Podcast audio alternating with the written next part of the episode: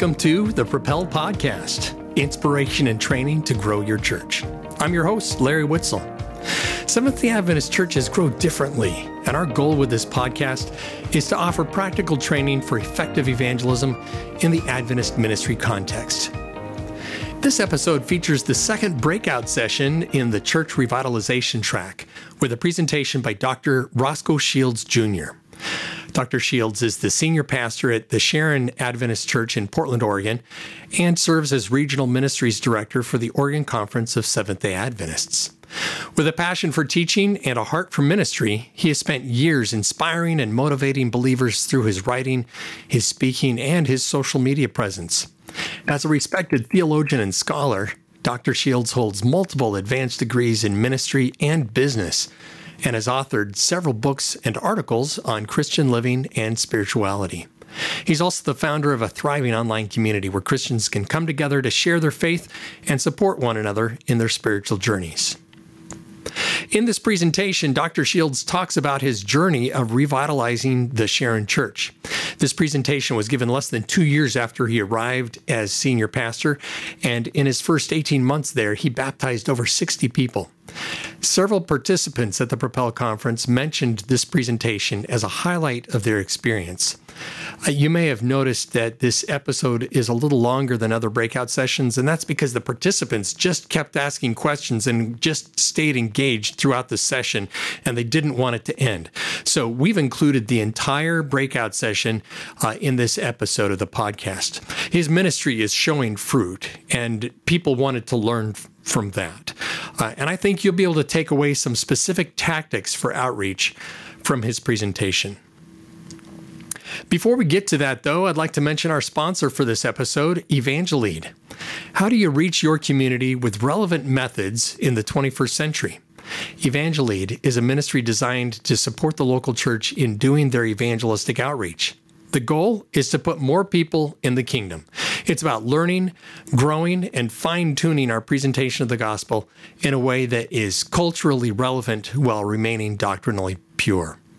Evangelead provides coaching, training, resources, and even additional funding support for the local church and they've coached uh, conferences, pastors, lay people, evangelism teams, and church boards who want to do something significant to reach their community with the gospel as Seventh day Adventists understand it. You can learn more about Evangelead on their website, evangelead.org. That's evangelead.org. With that, let's get into the heart of this episode. Here's the presentation from the 2023 Propel Conference by Dr. Roscoe Shields Jr. on revitalizing the Sharon Church. Good afternoon, everybody. Let's have a word of prayer, then we'll get started. Father, I'm asking that your spirit would lead and guide us as we seek your face and your will for your churches. Thank you, Lord, for these willing vessels that are here, uh, that are just simply trying to make a difference, oh Lord, in their community. I'm asking, Lord, that you would give us ideas, give us the wherewithal, give us the strength, the courage to just move forward in your name. We do pray. Amen. Amen. Thank you guys so much for coming. And uh, my name is Roscoe Shields, and I am from Mississippi hence my little southern twang here. So, and I, when I get excited, I speak fast. So if I start talking quickly, just simply say 33. And for all the young folk in the house that don't understand what 33 is, back in my day, exactly, we had these things called records. Before, and you had a 45, and you had a 33. So at 78, okay. A 33, that lets me know I need to just slow it down, slow it down. So today I'm going to share with you my journey um, from Mississippi to Portland during COVID to a brand new area to a church, that, a historical church that's been there for years that had zero activity, and how the Lord helped revitalize that church or vitalize the church. And so today we're going to talk to you, as you see here, bring back, bringing your church, and I take the word back out because we're just bringing our churches to life. Now, the thing about me is, um, I am just crazy enough to believe that my God is bigger than any problem that I might have. Amen. So, a little bit about me to sh- tell you how I got here. Um, I, I um, been in ministry for, oh, man, almost 30 years now. Uh, I know I look young, uh, but um, along with that, I've been in paid ministry, full time ministry rather, for about 15 years now. And in ministry, sometime in life, you have to make a decision about lifestyle. And I had a certain lifestyle that, that I like to live, and I appreciated the fact how the Lord had used me with my uh, business background. And so, a few years ago, right before COVID hit, my wife and I, uh, we, we discussed some things. We decided to move some stuff around. And I said to her, I said, well, what I want to do, there's this guy here that's building all of these funnels and doing all this stuff with, um, with, with uh, social media and, and, all these things. And so what I want to do is go into his world. And he opened up at that moment what he called uh, an inner circle and it was about $2,500 a month to go into that inner circle. So my wife and I, we sacrificed, and I was I was able to be part of that inner circle for about uh, a little bit over a uh, little, little bit over a year, and so learned some incredible things. Did not know I was learning it for ministry. I was uh, helping people build their businesses on, on, social media, build their businesses, build their agencies, things that nature there, so I could earn extra income. Now, uh, here comes COVID, shuts the church down. Now, I don't know about you, but my church prior to COVID, back in Mississippi, they, we didn't like technology. I put it on us. I love technology, but uh, the church did not want to go online. It was like, uh, you know, but when COVID hit, we had to figure out a way to at least keep the members engaged, right? So that's what we did. We learned how to do that. And I started noticing that the year that I spent with this gentleman about um, developing agencies and doing uh, marketing, digital marketing strategies, I began to see how I could use that not just to keep my members engaged, but actually to grow my church through uh, during that time of shutdown. Now, this is why I say that I'm crazy enough to believe that God is bigger than any problem. If you guys are Bible scholars, I'm pretty sure you are because you're here. Think about it like this when Paul, Silas, or Barnabas, or whoever, they went to a, uh, when they would go to a new area, they didn't go door to door, right? Where, where would they go? They would go to the marketplace. Why would they go to the marketplace? Because that's where everybody was. They say there's only a, a handful of us, but I know a bunch of you are going to come here to the marketplace, and this is where we'll start to spread the gospel. Guess what? Where our marketplace is today, Where's everybody? Online. Everybody's online. You can take it with you wherever you go.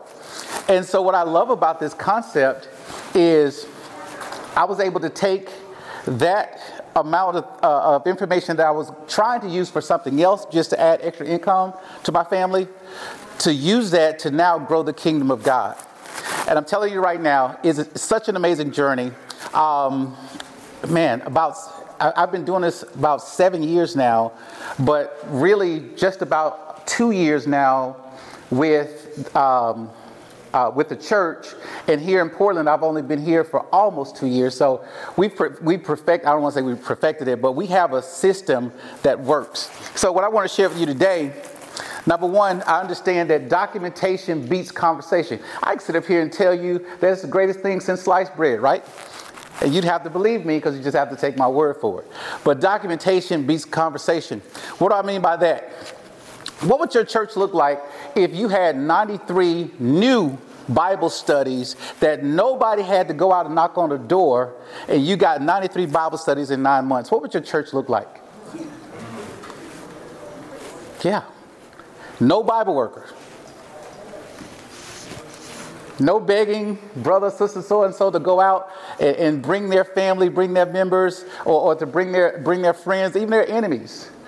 But this is what we were able to do in nine months. You see at the bottom here, it says as of September 2022. This is when we launched this program at our church. Look at this one. What would your church look like if you had 88 brand new visitors coming through your door? Do you know that all of our members, you guys may know this already, right? Because there are a lot of people who still say they're riding out this COVID thing all the way. And so they're saying, well, you know, I just feel, I feel better worshiping at home. At one point, we actually still now have more visitors at our church than we have members in our pews. It is so amazing that the energy that is bringing, that the visitors are starting to bring visitors. It is an amazing thing. So I want you to imagine what your church would look like with these numbers. Simple. And I'm telling you, if you are a pastor or a church leader, this is a one man job. One. Because I had to start everything from scratch, had to build a system, and I couldn't tell anybody about it because I really didn't understand it. But as I was building it, now I'm able to understand it and to give you guys information about it. So it's going to cost you less money, it's going to cost you less time, it also is going to be way more effective than the things we used, we used to do. So now that we have the documentation out of the way, to let you know, and now that you guys can really see what this can do for your church and what your church will look like, I want to change a little something here. I know it's supposed to be talking about church revitalization, but I want to talk about church vitalization. A guy by the name of C.D. Brooks, great evangelist, I got this from him. He said, It is easier to give birth than to raise the dead. So, my simple process is this planting a church inside the church. I took the small group that I had. You know, every church has its few faithful people who are willing. So I just took the small group that I had and started to plant a church inside of a church. And right, you know, it's funny. If I tell you, I love telling stories too. So, I, one, um, we, we were baptizing people like left and right and one of my members said, Well, uh, well, Pastor, you know, don't you think it would be good if we had um, a, a, fellowship time, you know, after we did the baptism, probably after church, and where we can meet the people? I said, You know, that is a very good idea. How about, how about this for an idea, though? How about you bring somebody that you already know to church? And it just baffled him, like, I got to bring somebody I know. like, wow, yes, that's the gospel. That's what we're supposed to do. So, and I don't want to call the church dead because the church is a living organism, but I will say that sometimes we become comfortable. We get comfortable to the point where complacency starts to set in. Okay?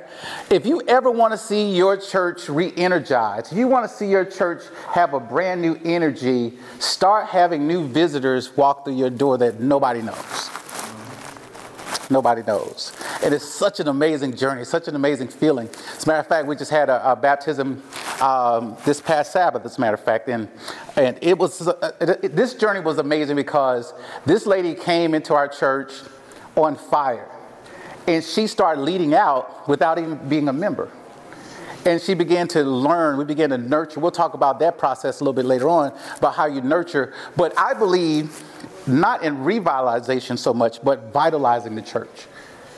Vitalizing, giving us the tools that we need to grow beyond where we are. So here's, here's a um, couple of definitions I want to leave with you today. Church, revitaliz- church revitalization is the process of renewing and reviving the life of a declining church. I would add to that a plateauing church because a lot of our churches, although they're not declining, they are plateauing. They're plateauing. And that means that they've stopped growing, um, they, they haven't had any new growth.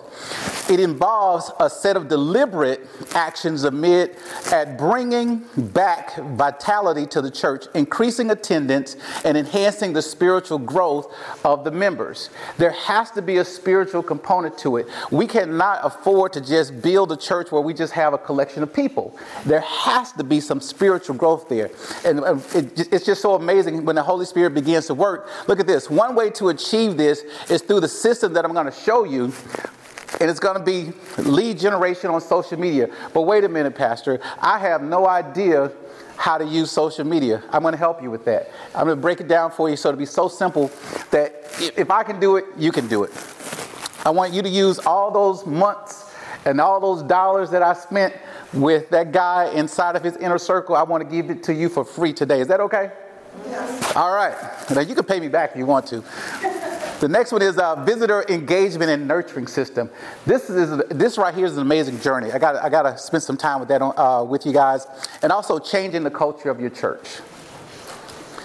If you're trying to change the culture of your church from the inside out, that's like, man, a really, really, really tough situation. The best way to change your culture is to bring in new people, bring in new blood, bring in new blood. And I promise you, when the new people come in, they're excited. They're gonna be look, looking at the other people like, why are you just, you've had all this, all this time and you, do, you, you're not doing anything with it? There, I, remember, a person came to our church uh, through this system and they saw their neighbor sitting in church. their neighbor, yeah. And I was like, you know, we spend time talking to people, and uh, like, yeah, I saw my neighbor over there. And they were like, the neighbor never shared with them anything about the church. Nothing. We had to go to the marketplace. And unfortunately, that does happen a lot.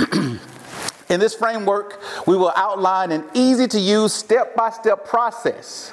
I'm going to give you an easy to use step by step process. Then, as, as any good salesman, you guys hear the commercials, they say, but wait, there's more, right?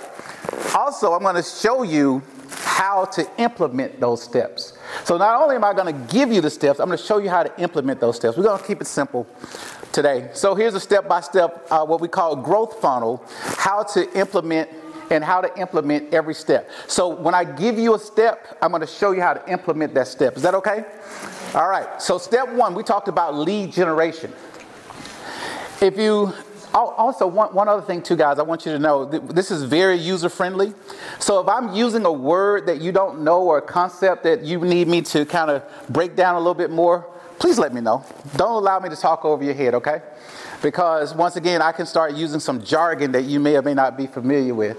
So just kind of raise your hand and, and let me know what the concept that you need broken down. Then we'll get into it. Say, for instance, like lead generation. Everybody understand what I mean by lead generation? No. Okay, great. All right. Lead generation is simply how you attract people to you. Put it, put it like this. Is it, for me, I found that it's easier for me to give someone a Bible study that actually wants the Bible study, as opposed to me trying to convince people that they need a Bible study. So, lead generation is simply finding out that this person wants the Bible study, and I say, okay, I have a Bible study. It's them letting me know that this is what they want, and I'm able to give it to them. So, lead generation is great because what we're doing is now we're beginning to develop our list.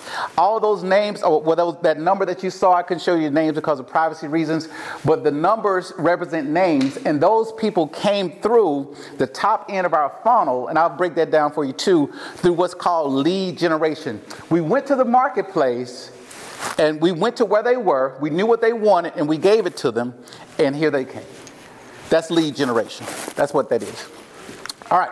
So, generate quality leads versus quantity. There's some people out here that will tell you that you need to just get as many people on your list as possible. That's that for me.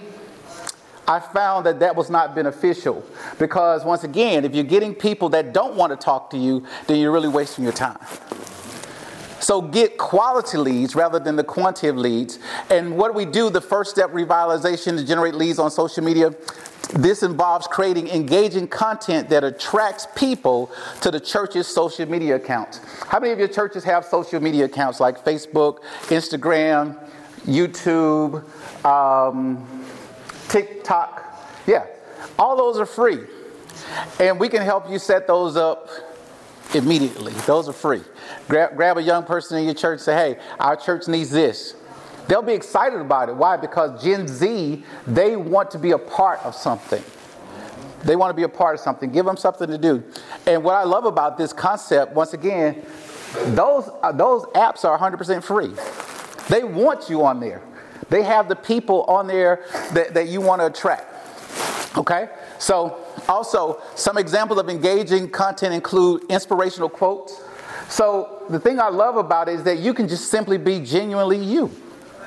Your daily Bible study, your Sabbath school lesson, the things you studied that morning, you can just go and say how you felt about that. Guess what? You're going to connect with somebody who actually feels the same way or somebody who knew that, who, who wanted that information. So you don't have to be super creative. Do what you've already been doing, use what you've been using. Who here has a Bible? All right, guess what? You've got 66 books worth of content. You do all the way from uh, in the beginning all the way to Revelation. You've got plenty of content. Go there, do a Bible verse of the day. Do that. there's some, and use the hashtag Bible verse, you'll see that there are thousands of people, millions of people who are just looking for Bible verses. Yes, sir. Yeah, so are you generally um, yourself, so you're saying you can actually go on and put on your own hashtag or whatever quote of the day. Are you actually yourself becoming your own lead generator? You are. Being, okay, okay. You are. So what we're, what we're talking about right now, we, are keeping it very simple. In the first stage, and we, I'm going to take you through a, a framework, um, a marketing framework that, that actually helps you. We're going to get to in just a second, but right now what we're saying is just simply doing the stuff that we can do. So everybody can go to the Bible and pull out a Bible verse. Every day when we have our, our, our Sabbath school lessons, right, we go there, there's a Bible verse right there. Just use that one. So, also testimonies. You can do testimonies from members. You can do testimonies from people that you come across. You can do your testimony. Do, do, do, um, do, doing those testimonies, you, what you're doing is just simply putting information out there to attract the people that you want to attract. It's just simply building a better mousetrap. That's all it is. I hate to put it that way, but that's what it comes down to. It is also essential to use targeted ads to reach potential visitors. Now, here is when you'll start to spend money. But guess what? You can do $5 a day. You can do as, at least as, uh, as less as $1 a day on social media. But the key to it is this word right here, targeted. And we'll break that down for you in just a little bit as well. All right. Target audience. Decide who you want to reach first. The challenge that we have is that we want to reach everybody. Same time. But how many of us, if God allowed the doors to, uh, uh, to, uh, to flood, uh, open, open the doors of our church and everybody flooded in as, at once, how, how many of our churches would just be overwhelmed? All of us. Because we're not equipped to handle it. At my church, at our church, I had to decide okay, what do we have? what are we good at doing?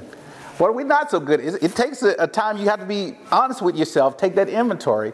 Why did I go through that process? Because if I understand what we have and what we're good at doing, then I don't have to recreate the wheel.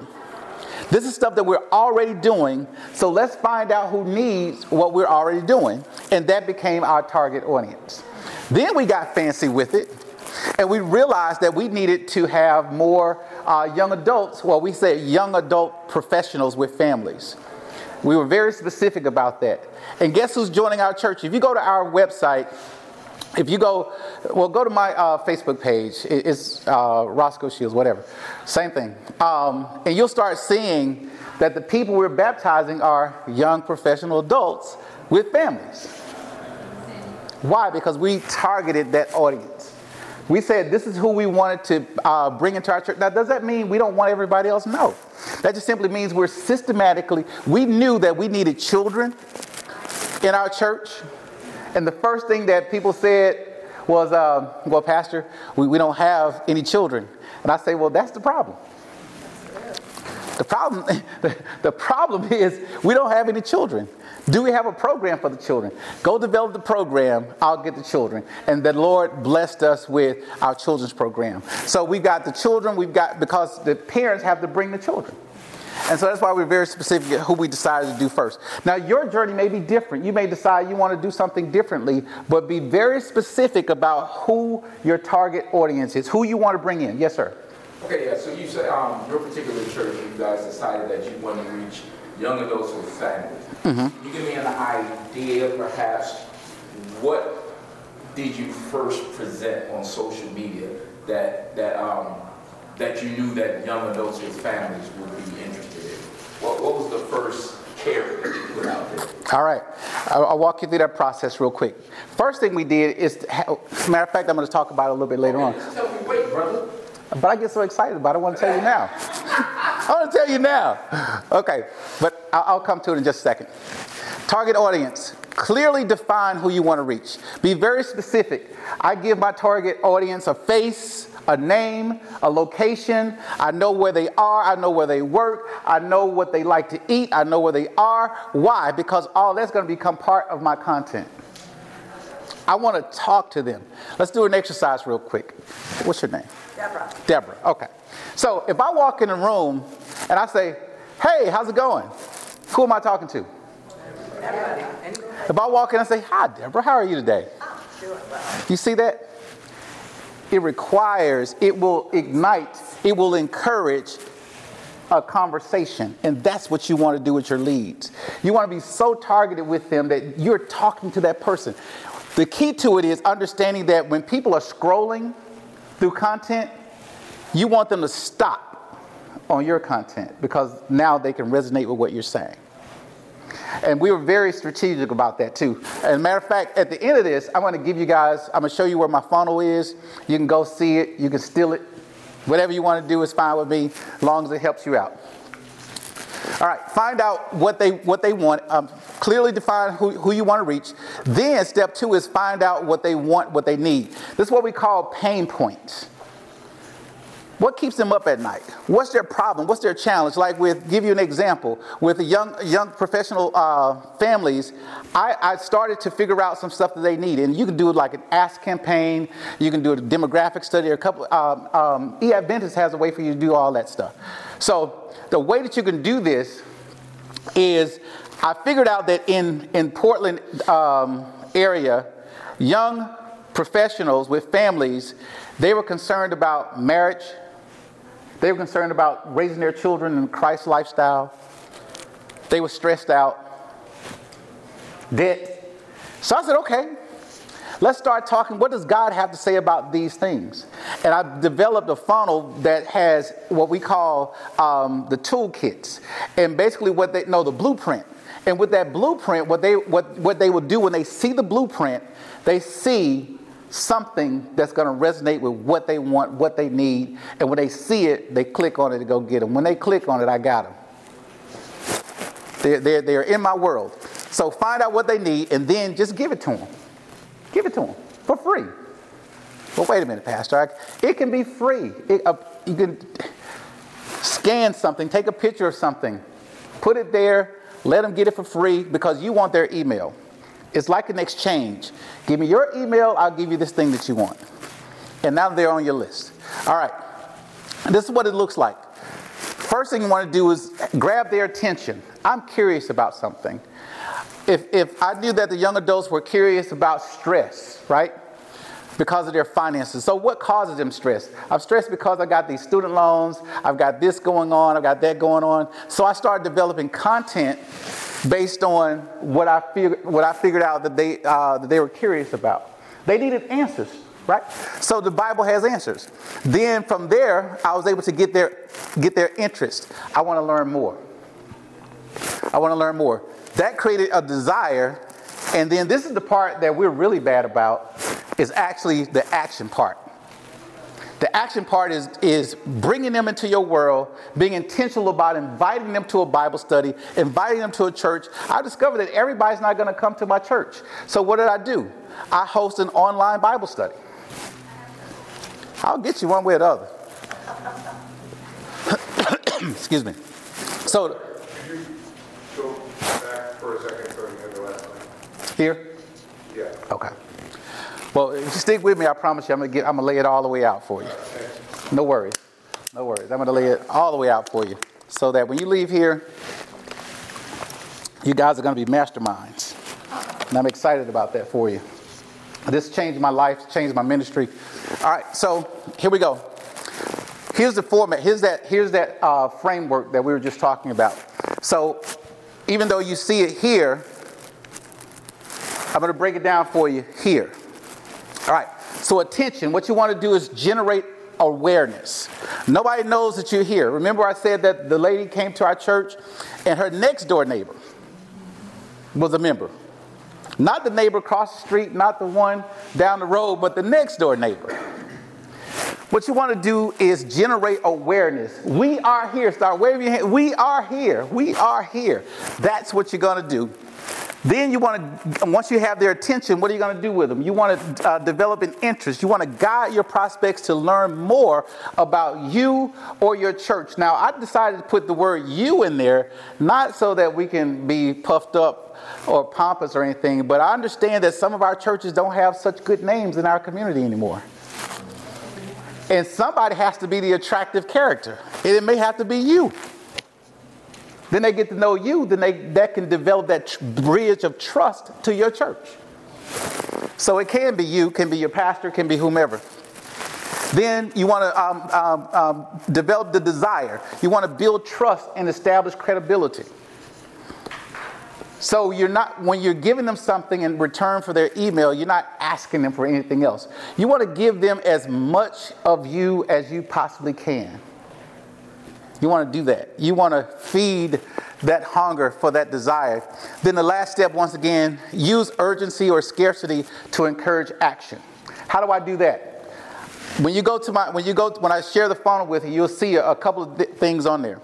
You'll see stuff like limited time, limited seats, because I, I don't, I'm not going to just let you come in whenever you get ready. You got to catch that window, and I'm only going to deal with so many people at one time.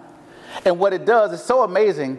And you guys probably have done this yourself. You're up, you're watching TV, and you didn't, uh, you didn't even want that thing, or you're online on Amazon, you didn't even want that thing, but, but they had that little ticker there that said there are only seven left. Well, I got to have one. Order now.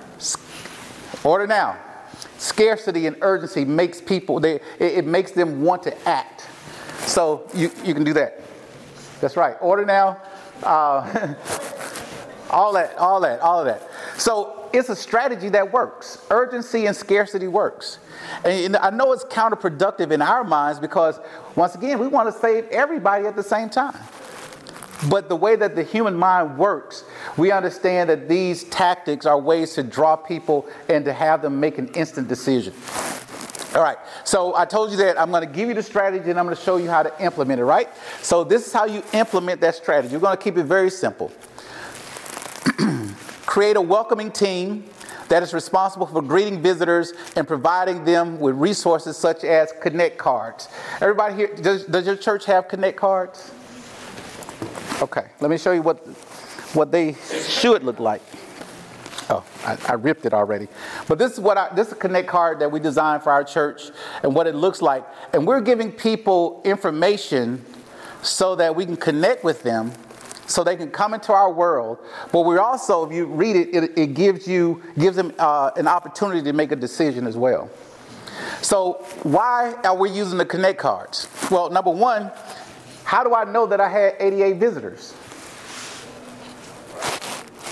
Because it goes to a database, and now I'm able to see who those people are.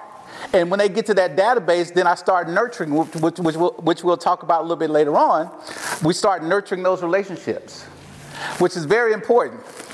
Now, so you want to create that welcoming team. Now, you say, well, Pastor, there are only five of us in the church. You, you only need one or two people to be the welcoming team. Because this right here is going to do the job for you. It's going to do the job for you. So, this has a couple of ways you can do it. You can text welcome to this number, or if you're not too uh, technologically savvy, you can just fill out the card. Have them fill it out and give it back. So, how many of you guys would fill this out for free just for anything, just because I asked you to? You know, maybe some of you would, but everybody wouldn't. So, how do I maximize it? There's a little statement on here that says, Welcome to Sharon Church, where the arms of Christ are always open. We're glad you're here. Connect with us for a chance to win this week's free gift. Everybody likes free gifts, right? What's the free gift? There you go. It'll be whatever you want to get. My free gift is an ebook. It's an ebook that I uh, created called uh, uh, Next Steps Journey, My Journey with Jesus. So it just talks about my life and all that good stuff there. So yeah, you have a chance to win the free gift, and it's free. Now you can get fancy with it and give them like gift cards and stuff like that. Maybe your budget will allow for that. Mine does not. So, but the key to it is to incentivize them to get their information so that you can connect with them. All right, so that's step one. Step two is create a workflow that includes a, a, an autoresponder for SMS and email communication to nurture visitors and follow up after their visit. Now, if I just lost you, raise your hand. So everybody understands what I just said, right? Okay. All right. Here we go. so when a person comes into my world and they click on a link or they fill out the connect card, SMS just simply means text messaging. Okay, that's all that means. Everybody, we, we text, right? Okay, so what happens is the SMS, I know you can't read my writing, so I'm going to tell you what it is SMS. And what happens, they get a text message while they're sitting in my church. As soon as they fill it out, boom, they get a message. It gets their name, it gets their uh, phone, and it gets their address. Oh, and their email. If you don't get anything else, get the name and the email. And while they're sitting there, it's very conversational. And when they text um, the, the uh, welcome to that number, it's going to say, Thank you for attending church today. Uh, sure you're interested in getting the, uh, the free gift. So, what is your first name? Boom. They send the first name, then the system says, Well, hi, Cheryl, or hi, Deborah. What is your second? What was your last name? Then, what is your phone number? What's the best email that we can send you your gift? Because you want the gift, right? So, it goes, that's how you get it through the email. So, you do that. Then, we got smart with this thing. What we said is what we want to do is engage them. So we got the welcome here. Got the welcome. Then here we send three hours after service while it's still fresh on their mind. We send them a text message that asks them, uh, we send them a quiz, I'm sorry, survey, survey asking them about their we, A being the uh, greatest to D being, you know, I'll never be back. So how was your, how was your, um, um, what do you call it? Yeah, experience with us. Yeah, thank you. And so that lets us know if we're doing a good job or not. We only got one bad grade. One out of all those 88 people. Just one person said, it was horrible, I don't ever want to come back. So first thing I did, I reached out to the person and said, hey, you know, I'm sorry that you had a bad time today. Tell me what happened. Uh, and we were doing a series on creation. And they didn't like the series on creation. So I, then I could do about that. That's between them and God. But at least you know how you're doing. So that's three hours later. The very next morning, that next morning, we're going to send them a text message. Hey, thank you so much for joining us.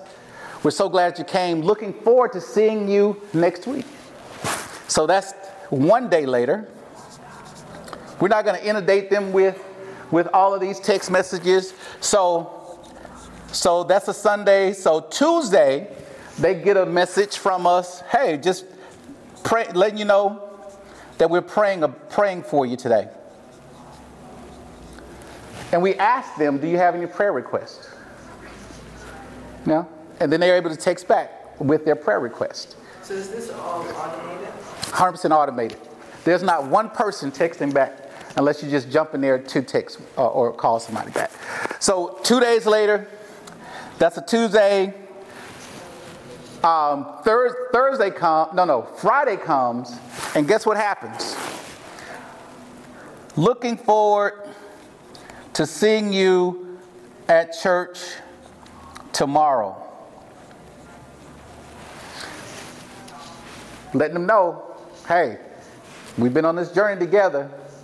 Looking forward to seeing you at church tomorrow. And this is how we actually get people to come back to our church. Now, from there, we're not going to text them back until 14 days later. Why? Because at this point, you've come to church once, you've come to church the second time. We need someone to be engaged with that individual at that, at that point, okay? So here, 14 days later, we text them, hey, just letting you know we're still praying for you. How can we help? How can we connect with you? Uh, do you want to? Is there uh, something that you want to do here at Share? You want to volunteer? So we we leave those doors open to kind of move them to the next level. But by this time, the person has been nurtured so well, they've been touched for 14 days. They've been touched without being bothered. But now they know that the church cares about them. Simultaneously, we're doing the email and this is the part I love. Anybody ever hear the show Seinfeld? What was it about? Show about nothing, right? Your email is going to be about nothing. You're just talking to the person, just sharing information with the person. You're not gonna you're not gonna invite them to a Bible study. You're just sharing information to them, sharing your journey, sharing whatever it is through six emails. Why? Because they're getting text messages. They already know that we care about them. Now we're just kind of talking with them, building that rapport, building that building that rapport with the person, nurturing that relationship with them. And so these are all automated. On that sixth email, I see your hand. On that sixth email, we are going to ask a question. You know, have you signed up for one of the Bible studies? Are you part of one of the small groups? What would you like to do here, Sharon? Because now I'm just assuming that if you're going to open up all six of my emails, that you really want to talk to me. There's even a button there where you can talk to the pastor directly. You can just hit the button, boom, and schedule a phone call. Yes, sir. Oh, do they have a way to opt out? They do. By law, you have to have a way to opt out on text message and on um, and on email. And we don't have a lot of people opting out. We have more church members opting out than visitors, which is horrible. Yes. Yeah, just a quick question. I want you to go back. What was on day one day? Well, what did you do on that? Day one here? Oh, day one. Okay. All right. So uh, this is going to be a Tuesday. No, no. This is Sunday. Sunday, we're, we're um, we after the survey, we're asking them. Um, we, we let them know that we're, that we're, glad that they came. Then we're also asking them. Um, uh, no, we've asked in the survey, "How's your um, experience?" So day one, thanking them for coming. Oh yeah, we're looking forward to seeing you next week. Yeah, looking forward to seeing you next week. So this is letting them know the day that we go to church on. Well, this is letting them know the day we go to church on. We, we because this is going to be a Sunday. So we'll let them know gonna, we want to see you next week. Thanks you for coming. Thank you for coming yesterday, and um, and looking forward to seeing you next week. Then we follow up with a prayer. Then from prayer, then we go to that Friday. Looking forward to seeing you at church tomorrow. Yeah, you're welcome. All right, so that's the SMS and the email strategy. And once again, it doesn't have to be complicated. You can build out these strategies very simple, very easy, very easy. Yeah. What platform do you use to do all this? There's a platform that I use as a secret platform, but I'll tell you about it. No, you, you literally have to be, um, you have to, um, you will have to have an invitation to join. It's called Metro Funnels. Metro Funnels is what it's called, yes. So on the, um, the free giveaway, uh, how do you decide? What do you, does everyone so happen to uh, win? With me, because it's, it's my it's an ebook, it is free. Everybody wins. yeah, but if you're giving away something like a gift card or something like that, you know, um, I don't know how sustainable it is to give away $25 to 80 people. You know, I, I don't know. Maybe you can, but I, I can't. Yeah, that, that's that's why I decided to do it that way. But everybody gets it. Everybody gets it. Yeah. So um, even if the, even if you did not give it to everybody, what saves you is that you put in there you have a chance to win this week's giveaway. Yeah. So great question. Great question. Anything else before we move on to the next one? All right. So that's the implementation strategy. Very simple. And once again, don't worry about the verbiage. Just understand the, the strategy behind it. What you want to do is engage that individual as quickly as possible. All right? So here we're going to talk about engage and nurturing. This is very important because once we get a person to engage with our content, which means they either go online and find our website, they find our, our um, landing page, or they come to our church. What we cannot do is allow them to journey alone because when they journey alone, they start to make up their mind, they start to listen to other people, and there's nobody that can tell your story like who? Like you. So we got to engage them. So, how do we do this? We want to, um, it involves, once again, the welcoming environment from the visitors, providing them with resources that they will uh, help, uh, help them grow spiritually. And this is why I have the ebook. Um, um, talking about my spiritual journey, engaging them in that particular way, because once again, I need them to have uh, growth spiritually. It can be whatever book you wanted, it can be a cheat sheet, it could be whatever it is you decided you wanted to be. Um, and if, if, you guys have some time today, you got some ideas, I'll be more than happy to walk you through that process after this. Uh, automating communication to enable visitors to feel valued and encouraged to return. Now, if you guys go somewhere and nobody talks to you, right? Nobody says a thing to you. You go into church, you sit there, you worship, and then you just leave. Nobody says, Well, hello, how are you today? Nobody comes to, uh, to, to uh, shake your hand or to even speak to you. How likely are you to return to that church? Not very likely. No. You guys have shown me that you don't want me here. But guess what? It happens all the time. Oh, people will walk into church, members will walk into church and expect everybody else to engage with visitors except for them. And it happens all the time. So, what you want to do is set up a systematic way. I have people who, who I, I call my welcoming team. It is their job to stand in the foyer for the whole entire service. So, no matter what time you come into, in, into the uh, church, you're going to get someone who is going to welcome you, who's going to nurture, start that relationship with you. I want to get fancy with it to the point when I get enough people to start in the parking lot. That's why, that's why I want to start. But right now, you have to use what you got in order, in order to get what you want. So, visitor nurture, it helps you save money and time with, uh, without any of the leads falling through the cracks because, once again, everything's 100% automated. Once you set it, it's done. It's going to go out to, unless somebody uh, says that they don't want your information anymore. If they opt out, then they're out. But either way it goes, you set it, and people will get nurtured automatically. And someone may say, well, you know, that's, that's very um, unhuman like, or, or that's not very warm. But you can set it up to be a conversation type uh, text message.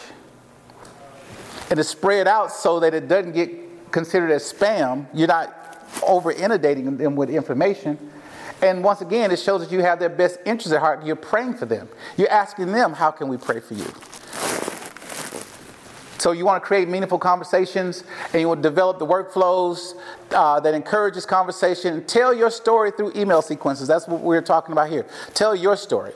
So how do you implement this? Implement this, identify your target audience once again, and create content that appeals to them. Everybody understand what I say when I say content? Okay. Content is just simply whatever it is that you want to do. Like if you make a post, if you do a text message, that's content. If you do something verbal, you record yourself verbally saying something, that's content.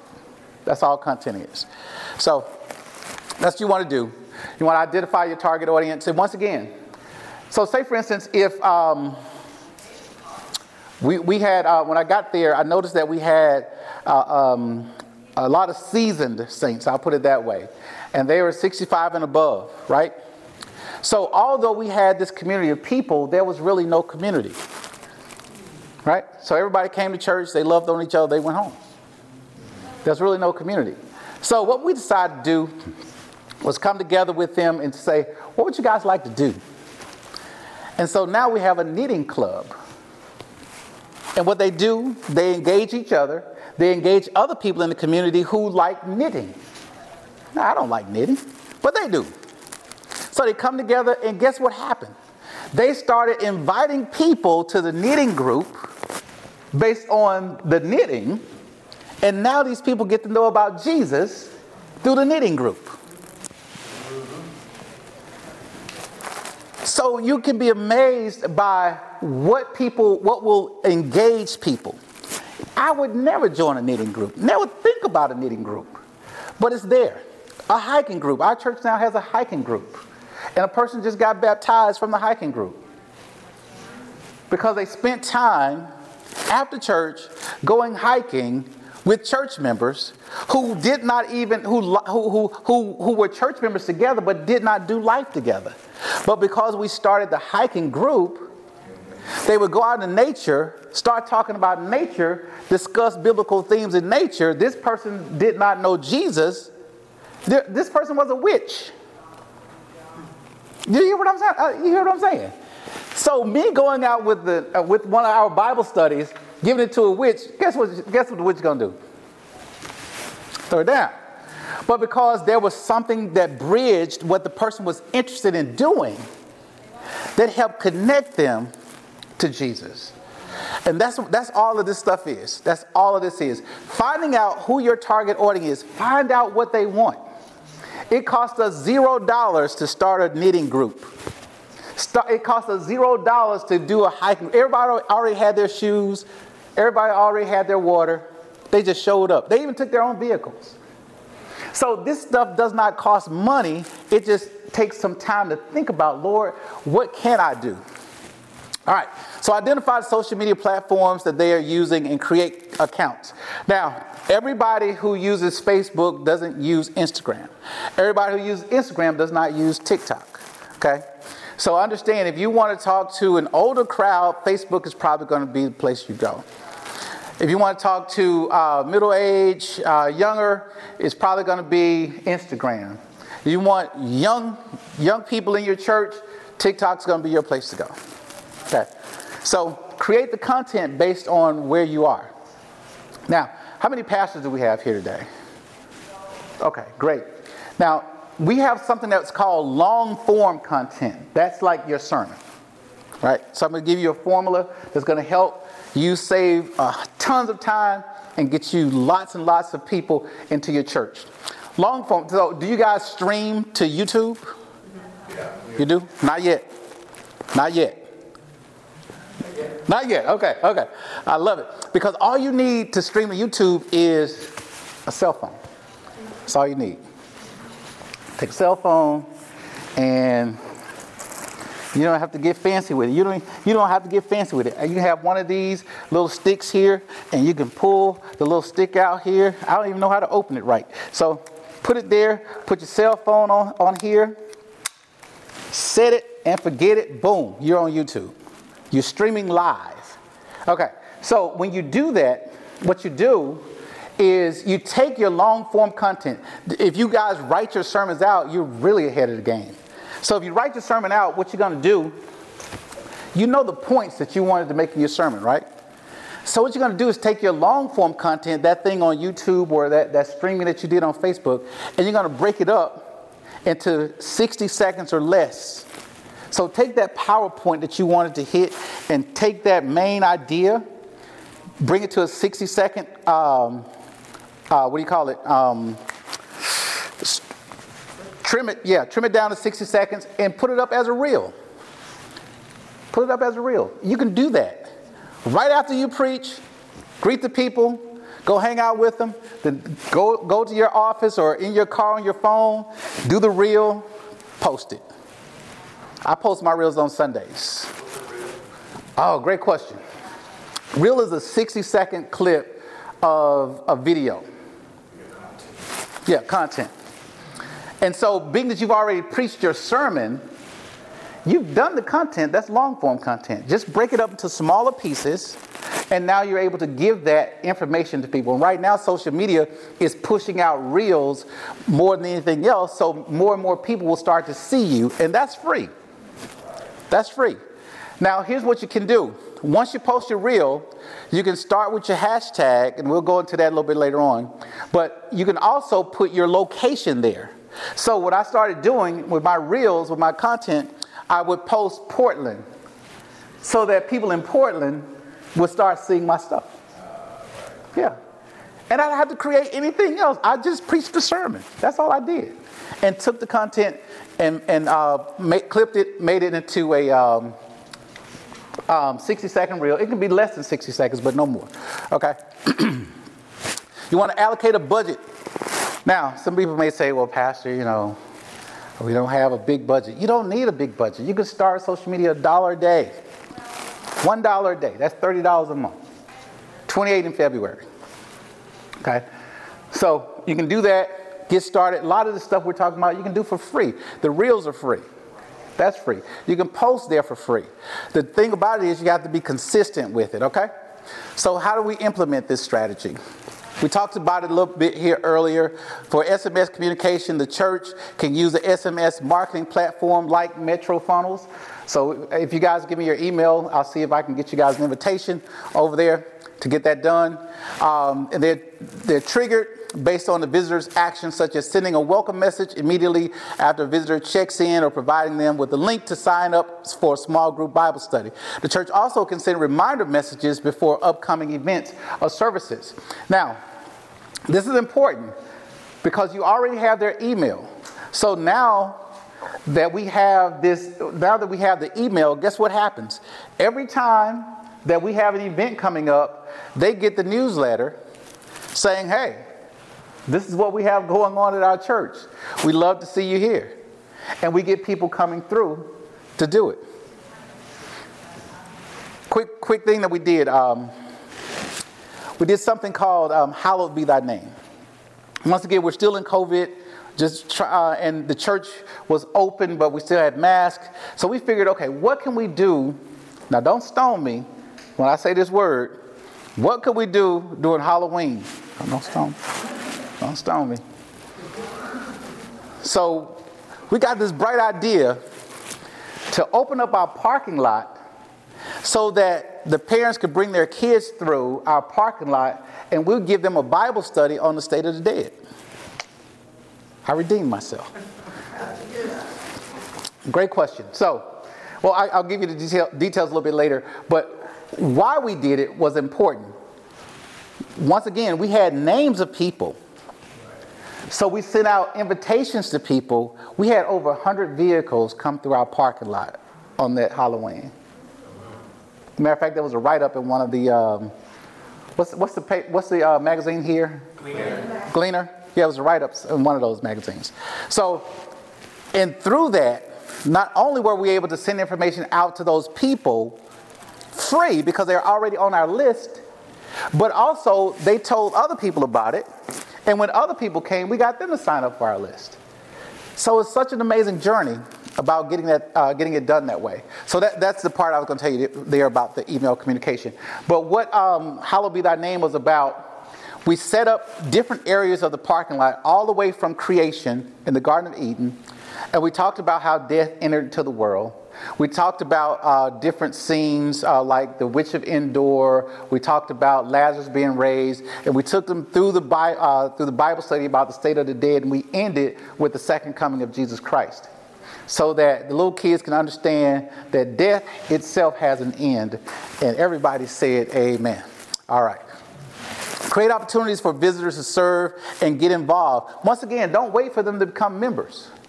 Get them involved. If you recall, here, we're asking them, you know, how would you like to serve in our church? We're asking them already, how would you like to serve? Where, where can we help you find your place?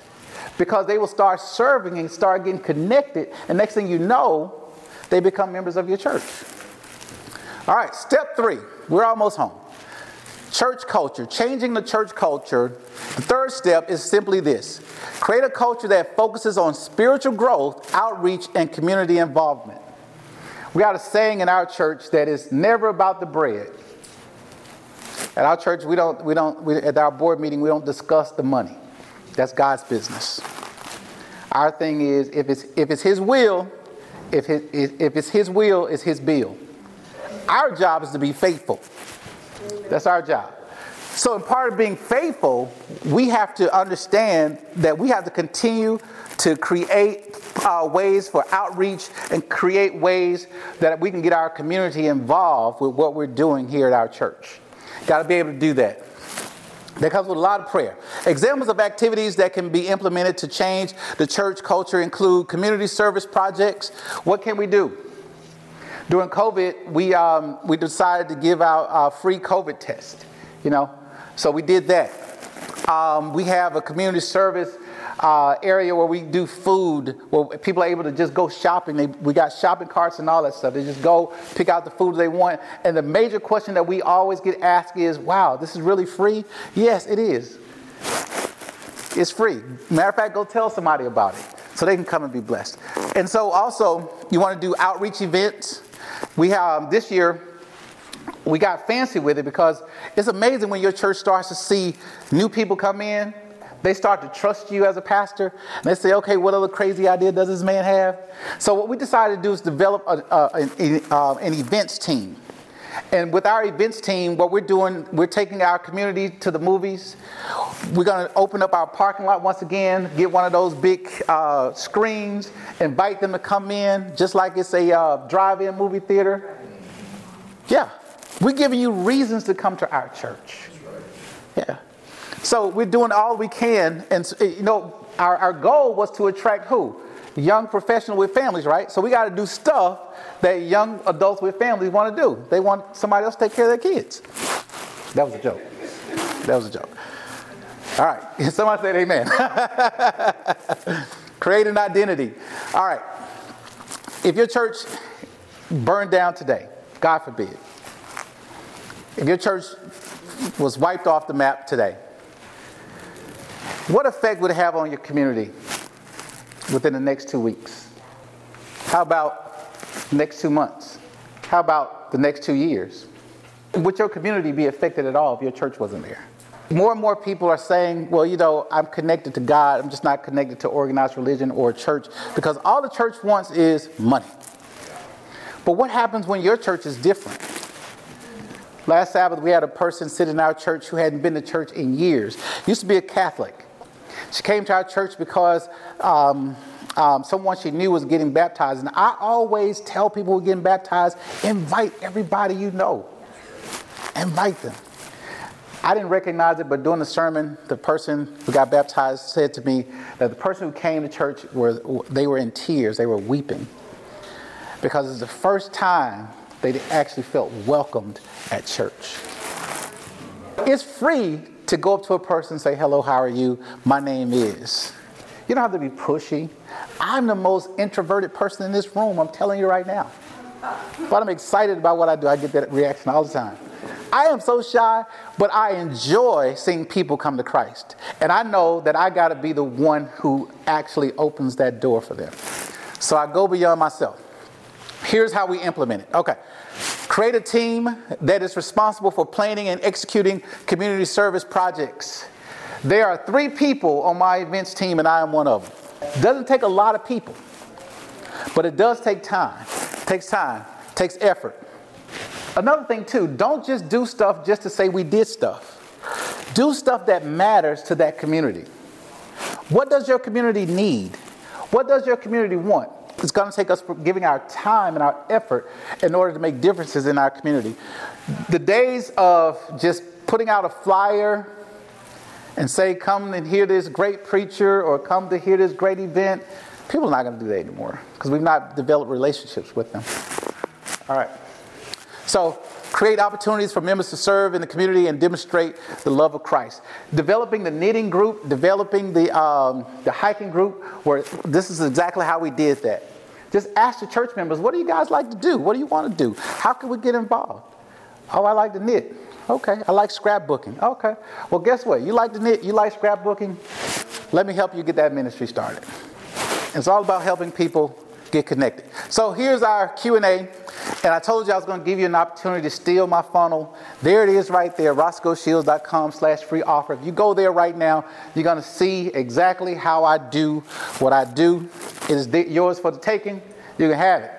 Word for word. You can just change your name. It's roscoeshields.com slash free offer. First name, last name, R O S C O E S H I E L D S dot com slash free offer. Let me pull it up for you. All right, so everything here is strategic. I'm talking to the person, once again, finding peace in chaos and answering answers in confusion. So if you notice, I don't say anything about Bible study. The buzzwords nowadays, online course, everybody wants to take a course, okay? So that's, that's what we decided to call it then, a course. I start talking to the individual. Maybe you're here because you're looking for answers. You want to grow closer to God. Your spiritual life is stagnant. Because I know these are things that people are looking for, right? So they can click this button to join a free course. Whatever the reason, we're so glad you're here. I'm indoctrinating them. I'm building that rapport with them. I'm talking with them. Of course, you guys see that handsome young man right there. And then day one, this is what they can expect. Day one, this is what you're going to do. You can't do all of them at the same time because it's a course. It's like an hour long, or how long is the course? That's really like maybe 15 minutes. Because when young, young professionals with families are very busy. So they're not going to sit in front of a laptop for an hour, right? See, she's shaking her head like, right? Mm. But you can do 10, 15 minutes. Very easy. So it starts to talk about what, what they can do. Then it gives them another opportunity to join. Then here, get your free Bible study course and find peace today. And then they can get a chance to go there and click that button. You guys can do this. It's, it's very simple. If you don't know how to build it out, you can go to um, Metro Funnels, text, SMS, uh, email, all your autoresponders, your database, your, C, uh, your CRM, uh, funnel builder, website builder, everything, one spot. You notice you got to put your email address in there in order to get it, right? Join the free seven day course. So when they click join, that's gonna, I'm gonna capture their email address. They have to go to their email to get the first lesson. Because what that does, that helps build my reputation. Because what's happening now, you, you, you guys get a lot of emails, some of it's spam, right? But every now and then it's something that you want, but it goes to spam. But what you do in order to get a good quote unquote digital reputation is that you send something to someone's email that they're looking for, and it makes them click on your email, which tells Google and everybody else that this is a good email address. So your stuff won't go to spam. This is uh, specifically for unchurched people. So me putting it on my church website is probably going to like, eh, I don't know if I want to do that or not. So I'm speaking to them on, or I'm going to where they are, talking to them directly. All right. Any other questions? It, um, there are a couple of uh, funnel builders builders that are out there. Um, if you guys just don't have the time and don't want to deal with it, you can go to fiverr.com, F I V E R R, I believe.com. You can do upwork.com. Uh, you can call me, I'll, I'll take your money. Yeah, I'll be more than happy to do it. Let me show you what Sermon View did for me. Your, your landing page is going to be set up all of this content here is going to be there. You can kind of, um, you're able to um, change it if you want, but these guys are very good at kind of putting you in the right direction with the information that you need. It's going to do the key benefits. If you go on down further, it's going to show you where Go, keep going, keep going, keep going. Where the um, they have um, this is what I thought was amazing. What people are saying about the prophecies of hope. This legitimizes what it is you're doing in your area. It shows people what other people are saying about the event. People who've actually gone through the event. So I thought that was very good. Social proof is, is a good thing. So all, all of this right here, this is what Sermon View does for you. And then once they click the button, it goes to a uh, landing page. Landing page, you, you would get uh, you're able to get the person's email, you're able to get their phone number, you're able to get their address, and it goes to the database, which is called Interest Tracker. Yeah, Interest Tracker is great. Um, what we were able to do with Interest Tracker, um, when people signed up online to this website, they directly went to that database and we were able to assign uh, church members to those individuals. So I was able to um, assign a person and say, okay, I want you to work with this person, I want you to work with that person. We are also able to track uh, their attendance to the meetings. Even the people who are online, we're able to track they, they showed up online because they give you a sermon viewer. Uh, it's a lot of great tools that, uh, that we have here. With the sermon viewer, the, you have a, a way for a like person, if a person, and this is so great because what we had the challenge with is when we were streaming to uh, Facebook and to um, YouTube, there was some content that they would not like us to put on there because it's their con- is their place. But with the sermon viewer, we were able to stream our entire service. Plus, the people were we were able to engage with the people. They could ask questions, and we could respond right there in the viewer without you know. Uh, uh um, say for instance, if you if you do it on YouTube, then you got a conversation with this person and a conversation with that person, and it may not necessarily be what you want to talk about. So, yeah, uh, the sermon viewer would, uh, would enable you to do all that. All right? So, from Interest Tracker is where you would house all of your information for that individual. You know they came night one, night two, night three. You, you, you'll even know if they missed night number two or night number three. So it shows you all the information in one place so you can connect in a meaningful way with those people. And so this kind of takes the mystery out well this takes the hassle rather rather out of you trying to run the back end of your meeting. Especially if you don't have a lot of people in your church um, you don't want to run into situations where you got to preach and set this up as well.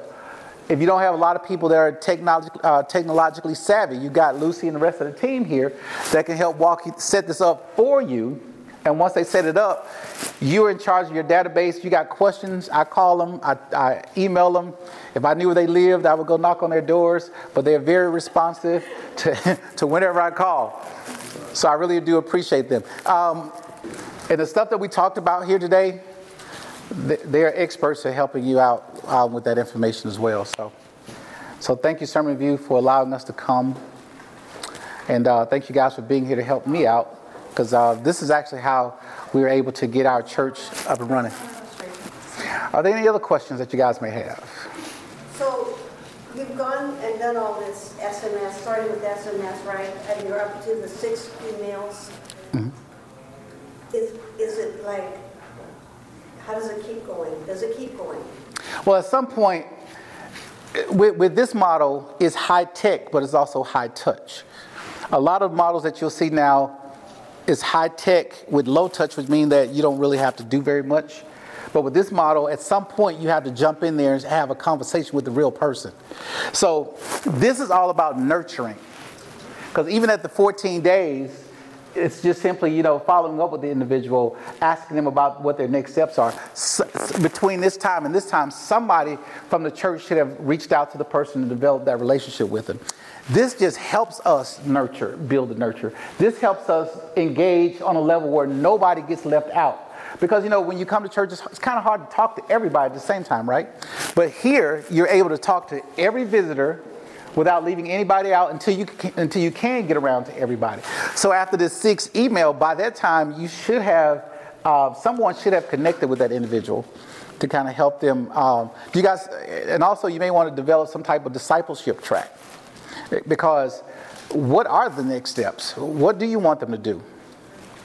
So you got to be very intentional about that. Because I, I understand, psych- psychologically speaking, people love to be told what to do, even the ones who say they don't. You know, we have to take the mystery away and tell them exactly what their next steps are. And for me, next step is joining our church through baptism. That, that's how we do that. I'm very clear on that. When I do my calls uh, for the altar call, I don't call for special prayer. I do that all prayer to me is special. I call for people to change their lives. So, and um, if you go to YouTube, you'll see it on, on our page, uh, Sharon uh, Church PDX, and uh, you'll see that we do the altar calls like almost every week. Should do them every week, but almost every week, yeah. And people come, they join the church. So it's working. And right now we have, um, last year you saw the, um, the um, uh, the flyer, I think it says something about 60 baptisms. Uh, this year, so far, in regional ministries, we have uh, 23, 23 so far. So our goal is to do 200 this year, but we'll see what the Lord says. So that's our goal. Yes, sir. So did you put together a special group of people that would personally reach out to all these interests and make sure they got tucked into an interest group or a Bible study, or how do you make sure they don't slip away? That's a great question. Um, we developed something. We went to the church manual. We saw something called interest coordinator. Have you guys heard of interest coordinator? Yeah, who understands what that is? Nobody, right? So what we decided to do was take that interest coordinator. We took um, uh, uh, um, elderly person, and she, she was like, Well, I can't really do much, but I like to make phone calls. So, guess what we did? Gave her a list of names, start calling people, checking in on them, see how they're doing. You're not selling anything, just checking in on them. And so, get, you don't need a whole bunch of people. So you just get a person who, who wants to be involved, who has a little extra time on their hands so they can at least contact the people and just check in on them, pray with them. We have a, a Bible study group every Monday that's uh, on the phone. It's not even online. So you, just, you can take a couple of minutes, jump in. We've got a devotional thought, and we have a prayer, and we'll let you go on about your business. We have um, um, the uh, knitting group. We have the the um, the, the hiking group, we have women, women's ministries, we're developing our men's ministries, but all of our ministries had to be focused. When we did our nominating committee, I don't recommend doing this unless you are really trusting in the Lord. We, we changed things up. Every ministry had to be 100% focused on how they were going to achieve the church's mission. 100% focused on that. And so what we decided to do is okay, we, first I had to let people know what the mission is, right? So this is the mission, this is what we're going to do. So, how do we do that? So every church, we're, we're, no, we're no longer just, once again, having programs just to have programs. We're, we're being intentional about connecting with people. So every church ministry is figuring out a way how they can connect with the community, how they can connect, how we can connect with each other, and how we can connect with God. So those are our things, connecting with our community, connecting with each other, connecting with God. So there, there are many pathways that we're creating that everybody in the church can at least do something. But we already know that everybody's not going to do something right. But so just take the few that you have. Get a person who can make phone calls. Get a person who um, um, who can follow up with email or text message, just in case someone won't respond and wants a prayer right then. You know, just jump on there and just pray with them. Yeah. Yes, sir. How big is the church that you implemented all this Oh, I love that question. When I got there, you know, you know the, the, the, the, the amount that's on the books and in the pews are severely different. So you want the amount on the books or in the pews? We had, oh, it was like 400 and some odd people, 480 some odd people on the books, right? We had less than 20 people in the pews. Yeah coming out of COVID, of course, you know, a lot of people are saying that we're worshiping online. That's cute. That's cute. But in essence, I had to, I had to figure out how is I going to motivate the people from their bedside to actually coming back to the church. Then I had to figure out how can I motivate my community to start coming to the church. And this is the system that helped me do that. This is a system that helped me do that. I remember the first time we had 40 people in church, Sister Lucy, we shouted. Thank you, Jesus. And now um, we are somewhere a little bit over 100 people each Sabbath, and once again, most of those are visitors. We've gotten so bold that we just plan baptisms. We put them on the calendar, and because we know that the Lord is blessing people, and we're serving people, and people are going to join the church. We already know that know that, yeah. So. Could they have done that if they hadn't had you to, you knew all the technology? Absolutely. The Holy Spirit is amazing.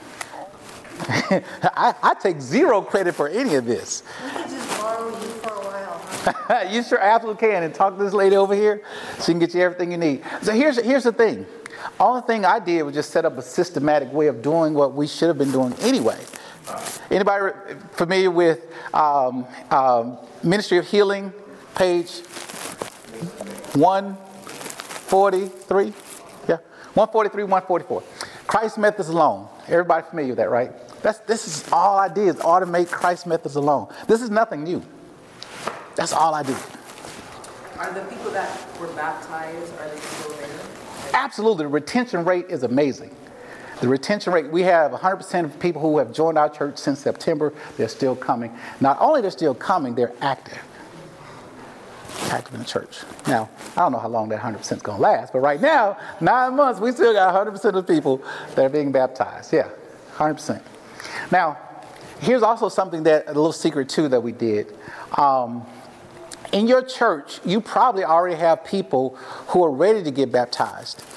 But one of the answers that I found that was very common people say why they did not why they did not get baptized or why they have not been baptized because nobody asked them. So we set up an initiative called Set the Date. And that's how we start setting the date. And we tell people in the sermon, you'll hear me say, We have a baptism coming up, XYZ date. Who wants to get ready? Boom. You got people that'll come, they'll fill out their cards, and they'll tell me, Boom, I want to get baptized. And also, I put on here, I want to become a member. I put on here, becoming a church. I mean, I'm becoming a Christian. Why? Because all those things look different to you to a person depending on where their walk is. Becoming a Christian, that may be their vernacular. I want to become a member, that may be their vernacular. They, they may not even know what baptism is about. So my job is to meet them where they are. I want to become a Christian. Okay, cool. Let's see what that looks like. Let me walk with you. Let me journey with you to show you what that looks like. And we end up where? In the water. I want to become a, a member of the church. I want to become a Christian. Okay, fine. Let me show you what that looks like. I want to get baptized. Let me show you what that looks like. Let me walk with you. And so that's what that's what I believe that the Lord has gifted me with. It's just being able to journey with people. Just journey with them, just walk hand in hand with them. Because uh, once again, we can be high tech, but we got to be high touch. We got to be high touch. We, we've got to care about people. We've got to love people. And I believe that's why people are joining our church, not because of this stuff here. It's just a way to get them interested. But it all boils down to do you care about me as a person? Do you love me? know what the witch said? The witch said, How can you say that you love me? I baptized a witch. How do you how do you say that you love me? You never even met me. Easy conversation. Because for her, love had been transactional. I love you, so you can do something for me. I do something for you, you do something for me. But that's not how Jesus works. And that's the incredible thing. That's the, that's, that's the secret sauce that we have called the Holy Spirit. When we care so much about people, they, they start feeling the love that they've never felt before in their lives. I've got people who are completely disjointed from their families, who've not even heard the word I love you before, been criticized, been, been talked about, been abused. So when they walk into my world, I'm, I'm doing a journey with them, I'm showing them genuine love, it's like you can't, you can't pay them people to leave me. Not that I'm Jesus, but I'm just saying I'm, I'm helping them understand the true love that God has for them. Now I've gone into something else. I know my time should be up by now, right? Keep going. All right, so that, that's the great thing about this thing. It's just another way for God to be God. That's all it is. It's another way for us to attract people that may not be looking for God. But we all know that God is looking for them, right? So we give them an opportunity. We build that bridge so that they can encounter Jesus in a way that they probably would not have encountered him before. That's all it is. Any other questions? Age of your church. Oh, I love your questions. Our medium age before was 67, 68. Now we're at 42. Now we're at 42 in nine months.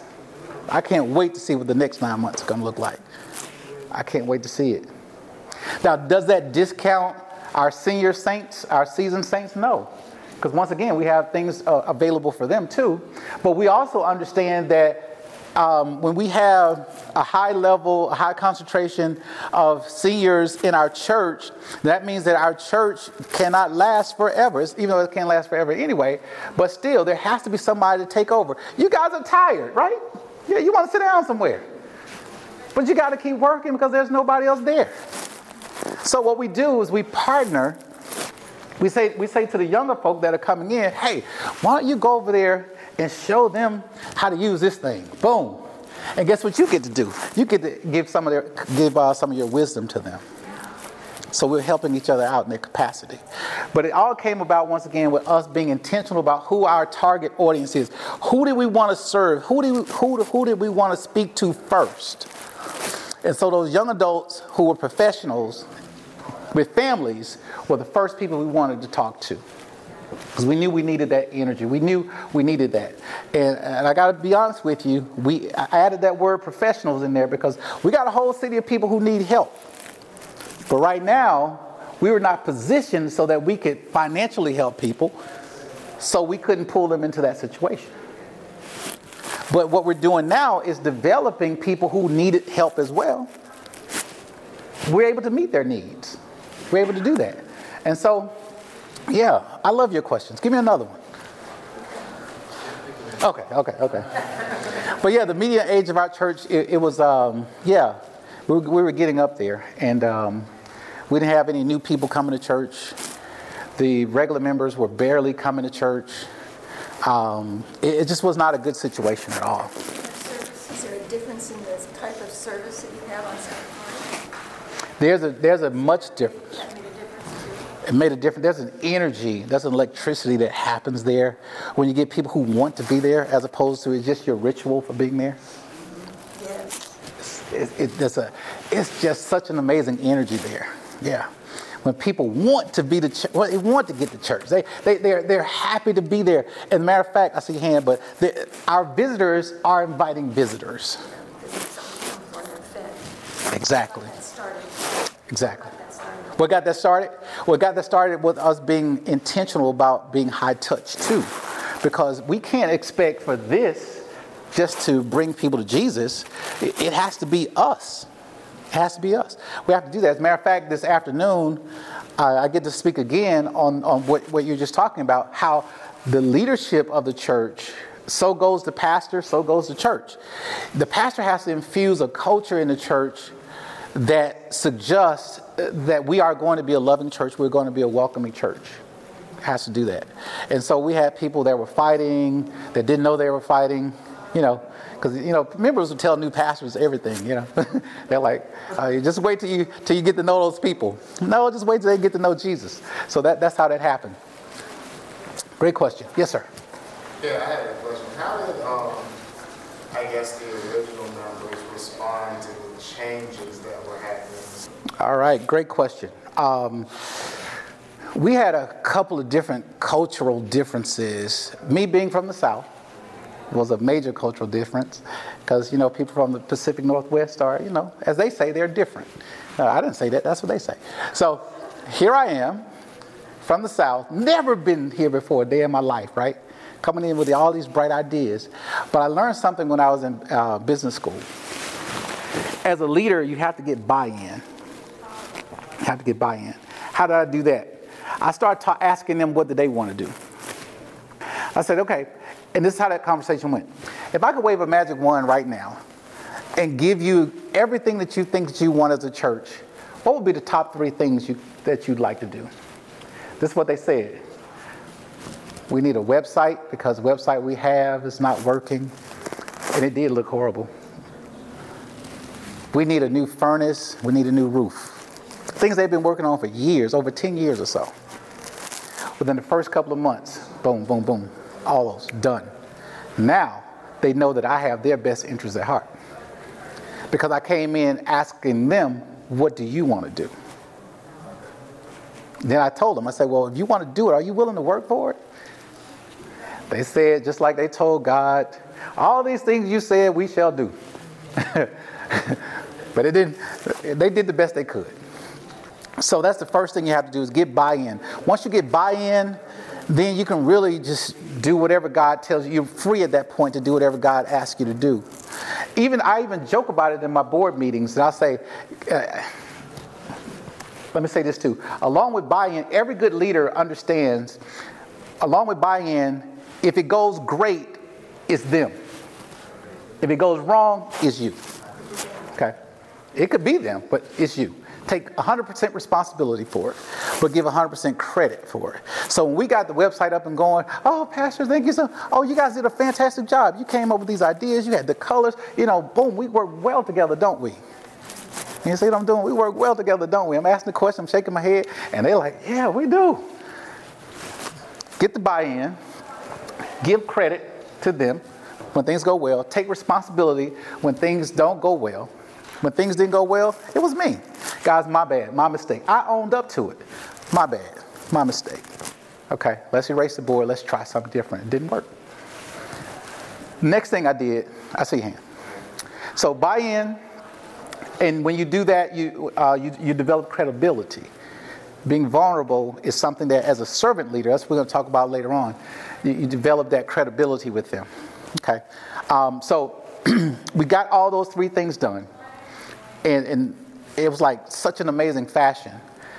They start to see that you really are someone with a vision that God is really working through you. Then I gave them the freedom to talk to God directly.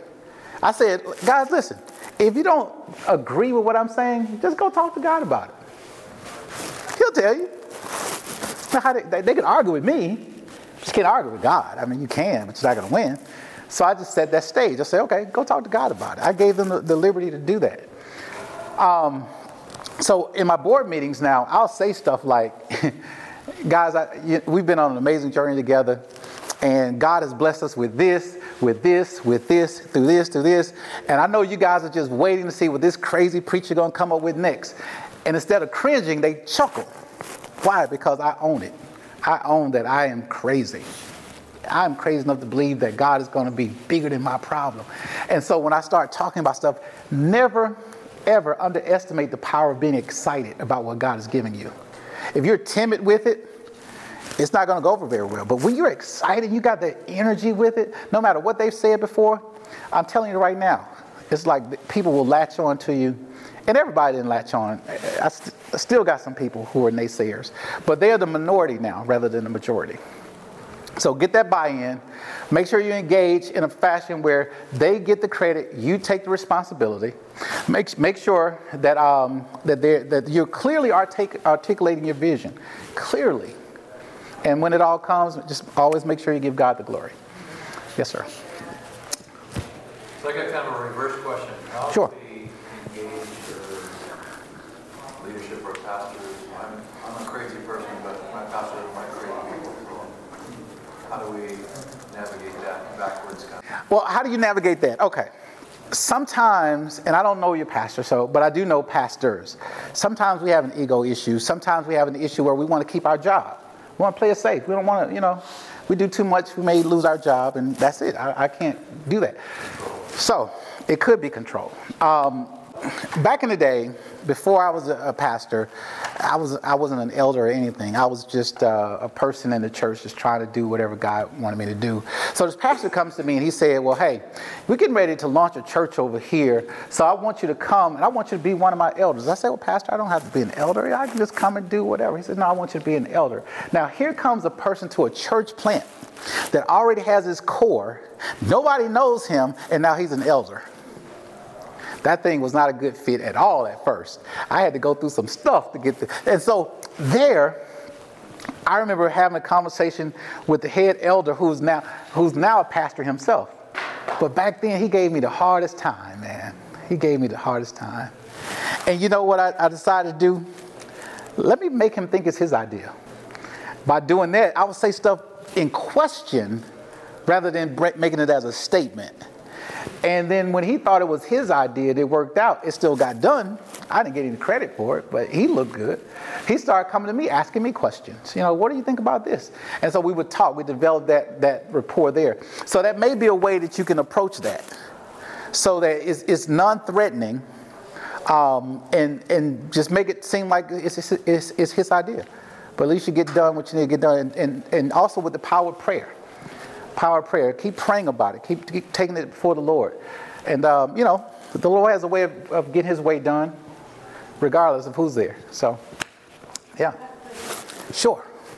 What advice could you give a church of 10 to 15 people, mature people, and, um, you know, just wanting to, living in a small community mm-hmm. and wanting to grow your church? Wow, I wish you could talk to my mom. My mom and my dad, I grew up in a small church, so I understand. And my mom and my dad are the two people that are, that are actually keeping that church going. And right now, I think they may have like four members total, you know, and um, they're, they're, they're, no, I'm sorry. Before they have four members total, but then I came, and I did a meeting for them, and now the church grew. But this is what we did we took what they had, we actually ran this system and we had 50 people show up. We had 80 people sign up for the meeting. We had um, 50 people show up for the meeting, and we had 11 people give their hearts to Christ in three days. Their budget was zero. I had to go there on my own dime. They only had a certain, amount of time they could do it, but we did a bunch of nurturing online and did it that way. And so when people got to the meeting, they were incentivized by coming to the meeting by, we gave away gift cards. We, we did do $25 gift cards. I went to a local restaurant and I said, well, hey, we got these group of people that are going to be coming to this meeting. I want to partner with you. That's, that, that's going to be your key word when you don't have money. I want to partner with you. So what I want to do is uh, put your restaurant on this flyer. That's what I want to do. So everybody, I'm going to send this flyer out. Everybody's going to see your restaurant. I just want you to sponsor a meal for for uh, two people. They're like, okay, we can do that. I didn't have. I was going to pay for the flyers anyway. So partnering with that with that person, they start. They allowed me to put flyers in their business. People came there to get flyers as well, and so the incentive that we that we gave along with the. Um, with the gift cards was if you come every night, it's only three nights. You come every night, uh, you're gonna have a chance to win lunch on me. That's how I put it, lunch on me. And so the, people came, they, they were coming for the lunch. They wanted to, they wanted to eat more than the gift cards. So they wanted to eat. And also we gave gas cards, $25 gas cards, because gas was high at the time. And so people came in, we preached the message about the Bible, we preached the Sabbath, the change of the Sabbath. That's it. Because first of all, the Bible had, if you don't believe in the Bible, then nothing else really matters. So we did that. And we made an altar call, and people came. And now there's still there's still people who are online. There's still people who are coming to that church. They're still doing Bible studies. And so that's how you infuse. That's how I was able to infuse a small church with no budget. It's just uh, simple. It, it did cost me. Well, I want to say cost me but the pastor was able to get like $1,200. And we did like $1,200, uh, $1,000 in um, uh, social media ads, and the other $200 was for uh, all the incentives that we gave out. And um, yeah, it just re energized that church. And um, with no Bible workers, there were no Bible workers there. And the interest came from posts that you put on, you know, social media, like your uh, Bible verse or something or the other. Is that where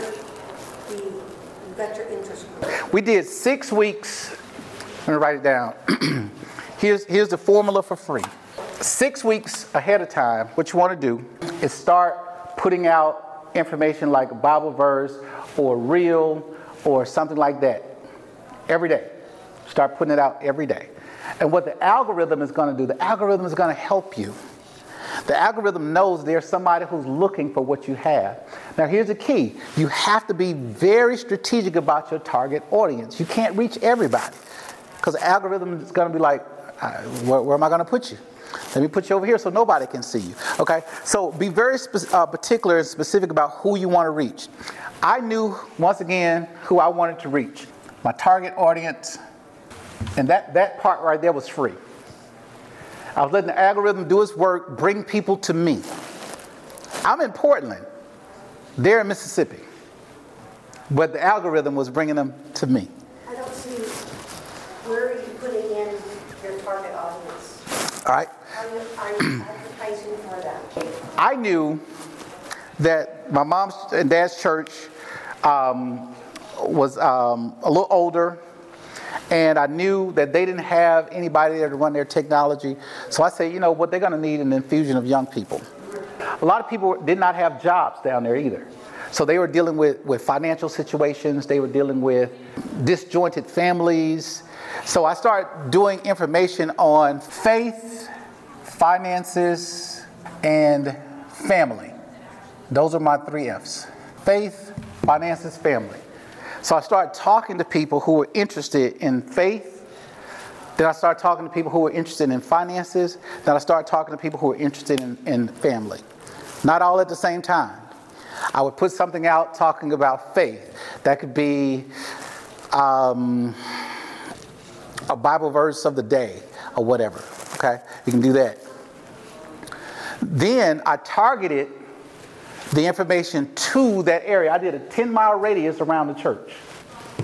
So everybody within a 10 mile radius was going to start learning about faith, faith, finances, and family. So that 10 mile radius is what I had to work with. Okay. Once again, you, you can't reach everybody at the same time. So start six weeks before the meeting, I started talking to people about that, putting out free content. Free content. So you can do a Bible verse, you can do uh, a reel, which is once again uh, a small little clip of a video. It doesn't take, I know people can get fancy with it, but you can take your phone and say, hey guys, I just read this devotional today about blah, blah, blah. We did the reels, we did the videos, we did the uh, post for six, starting at that six week point. All right, so that gave me two, three weeks of good information. So after that, two to three weeks before the meeting, and two weeks really is your sweet spot because you do if you do four weeks or more, people start to forget about what, what you were supposed to do in the first place. I started talking about an event I never said what it was. So that two to three weeks prior to the meeting, I started talking about, hey guys, there's something special that's coming to your area. I'm so excited to bring that to you. We've, we, we have um, we've connected with some partnerships there in the area. It's going to be amazing. Just start talking about that while I'm still doing the everyday stuff that I was starting at six weeks. Now I'm just adding something to it, right? So that's two or three weeks before the meeting. Now we come down to one week before the meeting.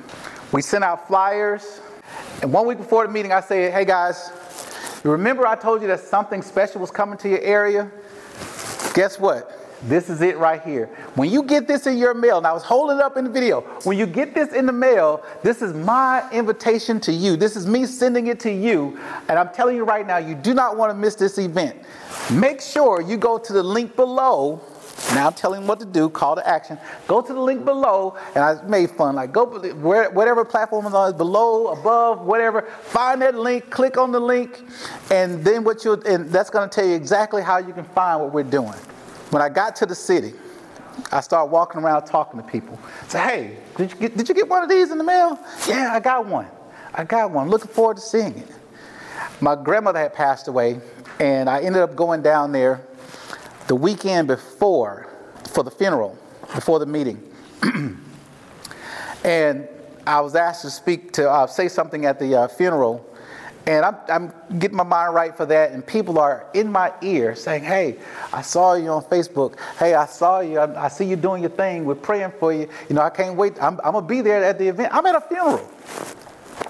But people are excited. The only thing I did was create a buzz because this is what they wanted. That's all. I started talking to people about what, what's important to them. I, I sold nothing. I gave away gas card, $25 gas cards. I gave away um, the, the lunch on me. That was the biggest thing. It's like 20 bucks. You know, people wanted the lunch on me for some reason. And, and the uh, proprietor of the business, they, they still are in contact with me today. They still, you know, are getting press uh, from that too. So yeah, it's six weeks in advance. Then two to three weeks before, I would say two weeks, that's going to be a sweet spot. Then the week of, you, you come out with your flyer and start telling them about the flyers. The thing I love about SermonView is that they can print your flyers for you and send them out for you. You didn't know that, did you? You don't have to do any of that. You don't have to go to the post office. They can do it. Tell them. They can do all that for you. These are my people. They make me. They make me look good. So. So you guys, if you guys can implement this little part right here, you don't have to put all the trinkets and bells and whistles to it. You have to be genuine. You have to be honest because that's what's going to get you above everybody else. Because people will see that you're genuine and you care about what you're saying. And says, go on, go online, get your phone, record a video.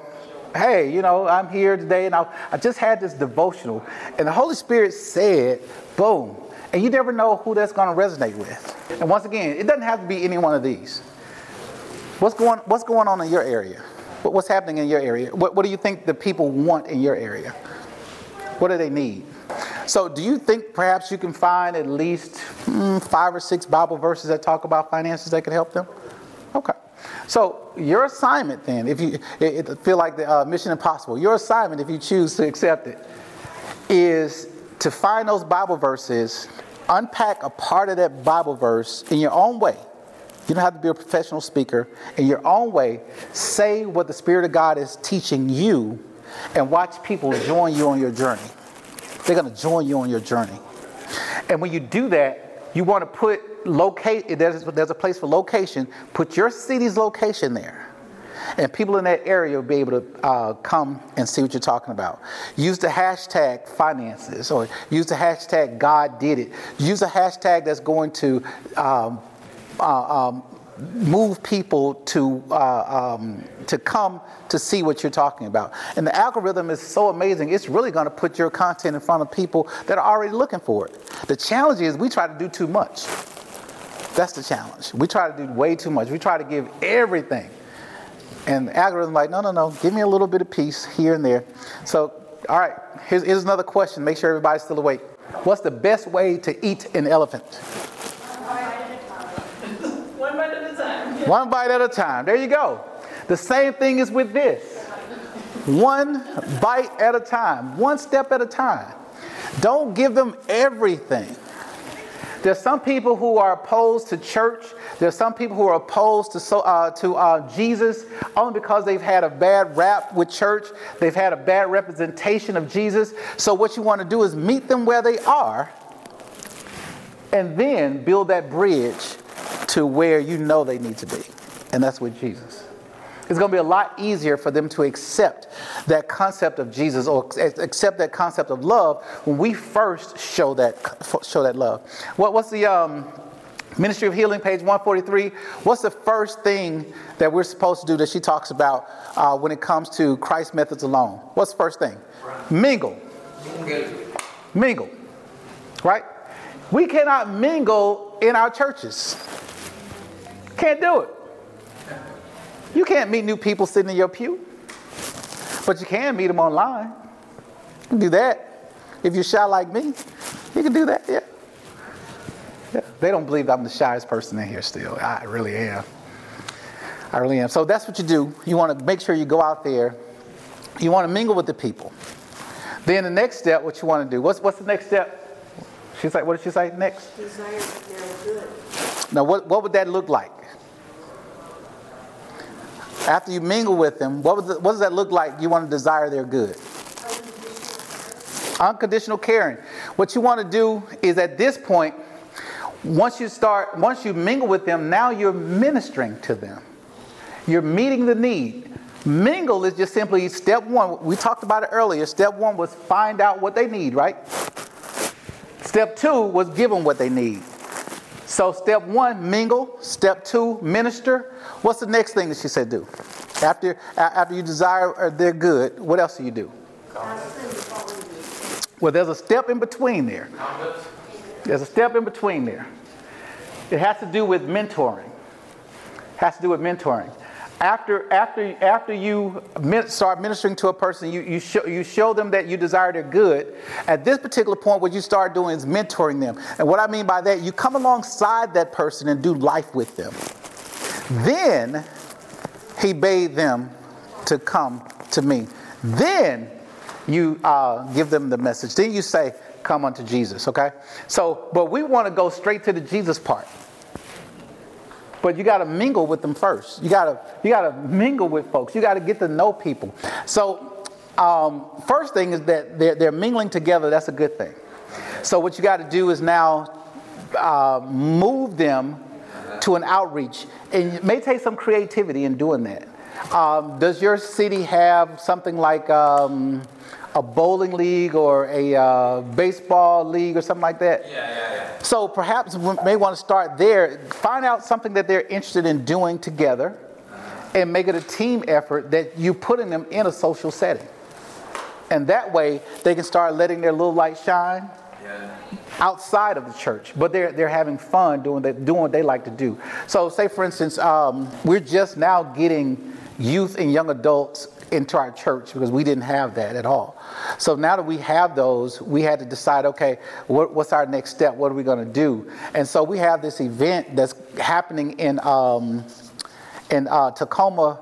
Washington, and these are people who are brand new to the church, right? And there's some who are who actually um, have been to church, but they left the church, but they're now coming back. So I had to figure out a way to motivate them to attend this event. So that means I had to reach in my pocket and say, well, hey guys, I really want you guys to come to this event and I'm going to help out with gas money. And I also said, well, you know, those of you who have challenges, I said, how many people have challenges with, with your cars? And they raised their hand. I said, let me know how many people. Maybe we'll get a bus. Maybe we'll get a van. I had to get them excited about doing something outside.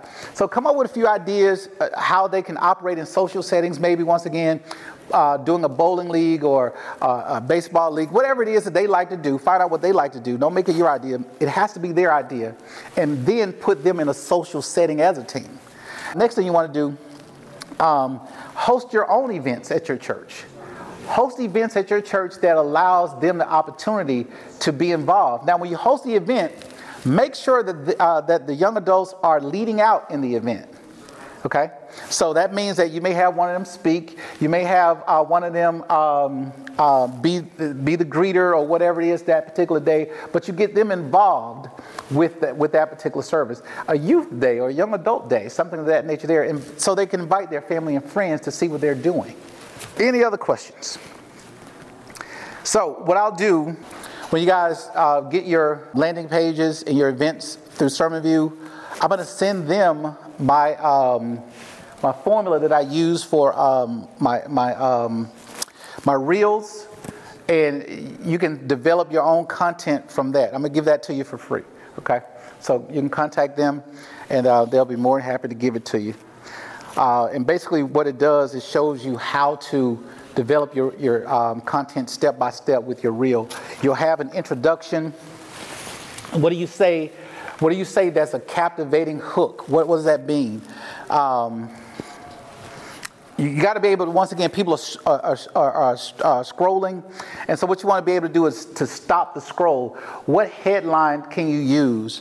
What are you going to be able to hook that individual into your world? So, I'm going to show you how to do that with the hook. I'm going to tell you how to t- show you how to tell your story. And I'm going to show you how to extend an offer that, the, that the, what I call an irresistible offer. It's like when I know that I'm giving a call, I know somebody's going to get up. I already know it. Why? Because I trust the Holy Spirit and I trust the process that He's given me. So, yeah, I'll give that to, um, I'll send it over to you guys. So when they get their landing pages and stuff, they'll already know how to start. So you, you already know to start six weeks in advance. You can start eight weeks if you want, but six weeks is good. And it does not require a Bible worker, does not require a huge budget. Once again, we did this in a small town called Belzoni, Mississippi, which is a very small town, and we did it in three days. Three day meeting we had 80 people sign up, uh, 50 people show up, 11 people give their hearts to Christ. Not a bad, not a bad day for $1,200. Not a bad day, right? Well, once again, today, before we started, I showed you guys the numbers. I showed you the Bible studies that we have. I showed you the visitors that we have. Because once again, I wanted to show you that this, what we do, what we do, it works. And I wanted to do it in my hometown because I didn't, I didn't want size of the church to be the issue. So if you if we could do it with four people in the church, I'm sure you guys could do it wherever you are too. My mom and dad, they're they're um, senior saints, they're seasoned saints as well, and they don't have they don't have a clue about how to work a, a computer at all. And so these are simple steps you can do to get it done. Yeah, and these great people here, they're willing to help you every step of the way. As I've mentioned in previous episodes, one of the things we did at the Propel Conference was the practice of reflection. Don't just take in this fire hose of information. Stop for a moment and think about how this could be applied to your ministry. At the Propel Conference, we even offered some reflection questions for you to consider. So, right now, I'd like you to pause and reflect on what you heard in this episode. What was the big idea for you? How will you apply this in your ministry context? And when this episode finishes in another minute or so, I encourage you to pause for five or 10 minutes and just let your mind wander. This reflection time can be really powerful. Okay, that's it for this episode. Special thanks to Dr. Roscoe Shields Jr. for speaking at this year's Propel Conference. This has been the Propel Podcast inspiration and training to grow your church. The Propel Podcast is sponsored by the North Pacific Union Conference of Seventh day Adventists and is produced by the crew at SermonView Evangelism Marketing. I'm Larry Witzel, wishing you God's richest blessing in your evangelistic journey. Please join us again next time for another episode of the Propel Podcast.